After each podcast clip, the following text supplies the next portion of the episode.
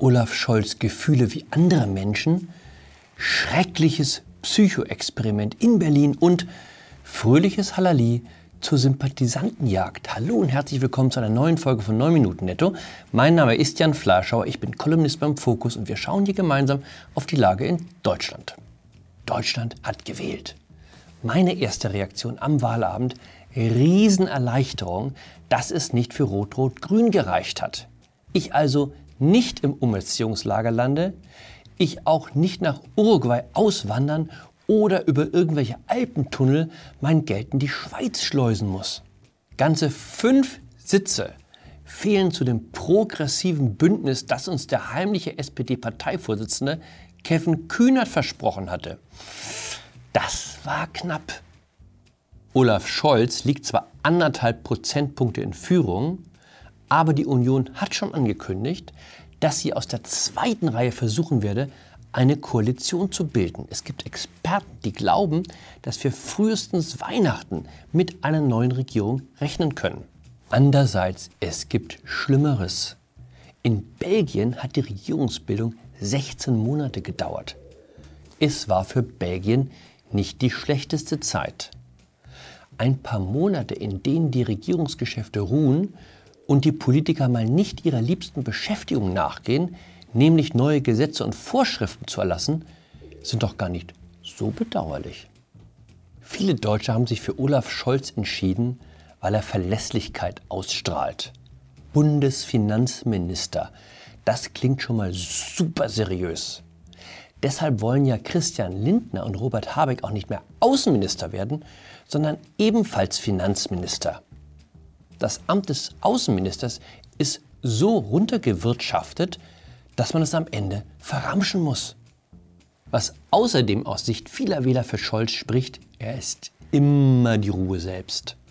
Seine Reglosigkeit hat ihm den Spitznamen der Scholzomat eingetragen. Viele finden diese Ruhe vertrauenerweckend. Auf mich wirkt dieses Maß an Selbstbeherrschung eher unheimlich. Man vermutet bei jemandem wie dem Finanzminister automatisch, dass es sich bei seiner Beherrschtheit um eine besondere Form der Disziplin handelt. Eine spezielle Gabe Gefühlsaufwallung wie Wut, Zorn oder Freude unter Kontrolle zu behalten. Aber was, wenn er diese emotionalen Zustände gar nicht kennt? Wer nie von Wut oder Zorn heimgesucht wird, der muss sich auch nicht kontrollieren? Es ist gerade mal anderthalb Jahre her, dass ihm seine Partei beim Kampf um den Parteivorsitz eine schlimme Niederlage zufügte. Ich glaube, man macht sich keine Vorstellung, was es bedeutet, wenn man auf offener Bühne gedemütigt wird. Wenn man als Minister erleben muss, wie ein, ein Juso-Jüngelchen aus Berlin-Schöneberg, das in seinem Leben nichts zustande gebracht hat, aus einem abgebrochenen Quackelstudium, jeden Tag über die Medien wissen lässt, man sei ein Politiker von gestern. Ich bin kein Psychologe, aber ich kann mir nicht vorstellen, dass es gesund ist, wenn man sich von sich selbst so weit entfernt, dass man selbst bei heftigsten Attacken keine Regung zeigt. Legionen von Therapeuten haben dargelegt, wie verhängnisvoll es für den Seelenhaushalt sei, wenn man Zorn und Wut so weit einkapsle, dass man nicht einmal mehr spüre, wenn man zornig ist.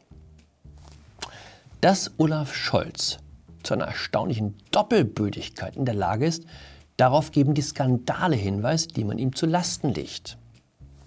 Vielleicht sollten sich die Wähler auf eine Überraschung einstellen – mit einer gewissen Gefühlskälte geht ja mitunter auch eine verblüffende Unberechenbarkeit einher. In zwei Bundesländern fanden am Sonntag parallel zur Bundestagswahl auch Landtagswahlen statt, hoch im Norden in Mecklenburg-Vorpommern und in Berlin. Das sind Bilder, die Berliner beim Versuch zeigen, ihren Wahlzettel abzugeben. Dummerweise fand in Berlin parallel zur Wahl zum Abgeordnetenhaus nicht nur die Bundestagswahl, sondern auch der Berlin-Marathon statt. Die halbe Stadt war gesperrt, was nicht nur den Weg zum Wahllokal erschwerte, sondern vielen Wahlhelfern auch die Auslieferung der Wahlzettel. Ich habe vor Jahren mal eine Kolumne geschrieben mit dem Titel Berlin, das Venezuela Deutschlands. Ich wäre nie auf die Idee gekommen, dass das wörtlich zu nehmen ist. Wie immer, wenn in Berlin etwas schief geht, niemand trägt die Verantwortung. Am Mittwoch erklärte der Leiter der Senatskanzlei, dass die Bundesregierung nicht der Bitte um eine Verlegung der Bundestagswahl wegen des Berlin-Marathons entsprochen habe. Schuldfrage geklärt. Die Bundesregierung war's. Darauf kann man sich in Berlin immer einigen. Ich glaube inzwischen, in Berlin läuft ein riesiges Psychoexperiment. Wie schaffe ich es, eine Bevölkerung so um den Verstand zu bringen, dass sie jede Orientierung verliert und einfach immer wieder das Unglück wählt, das sie kennt? Erinnert an toxische Beziehungen, wo Frauen immer wieder zu dem Mann zurückkehren, der sie prügelt. Ich weiß auch nicht, was man da empfehlen soll. Der Therapeut würde raten, die Beziehung abzubrechen.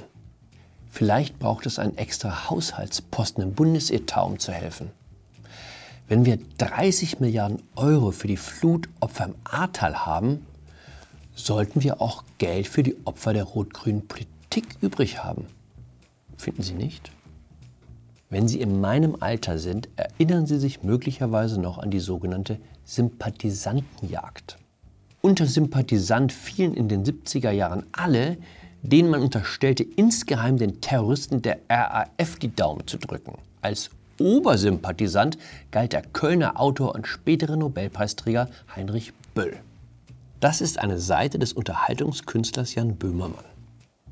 Herr Böhmermann listet darin 26 Twitter-Accounts auf, denen der Mann folgte, der vergangene Woche an einer Tankstelle in Ida Oberstein einen Verkäufer erschoss, weil der ihn gebeten hatte, eine Maske aufzusetzen. Die Tat hat viele Menschen sprachlos gemacht. Nicht so Jan Böhmermann, der sofort die Gelegenheit nutzte, mit den Leuten abzurechnen, die er seit langem nicht leiden kann. Oder, wie er es nennt, die den Treibstoff für den Hass lieferten, der dann in Mord endete. Ich habe mir den Twitter-Account des Täters daraufhin auch mal angesehen. Das ist ein Artikel des Monatsmagazins Cicero, den er geliked hatte. Hier empfiehlt er einen Podcast des Spiegel. Hier zitiert er einen Text der Wirtschaftswoche. Haben jetzt Spiegel, Cicero, Wirtschaftswoche auch mitgeschossen, um in der Diktion des Komödianten des ZDF-Magazin Royal zu bleiben? Hm.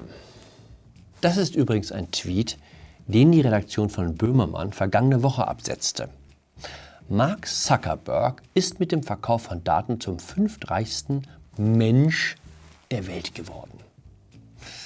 Ein paar Lesern fiel dann auf, dass es sich für ein Magazin, das angeblich gegen den Hass kämpft, schlecht macht, wenn es einem Menschen das Menschsein abspricht, zumal wenn er Jude ist.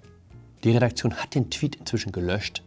Es habe sich um ein Missverständnis gehandelt hoffen wir für Jan Böhmermann, dass sich niemand die Fernsehgewohnheiten des Schützen von Ida Oberstein ansieht.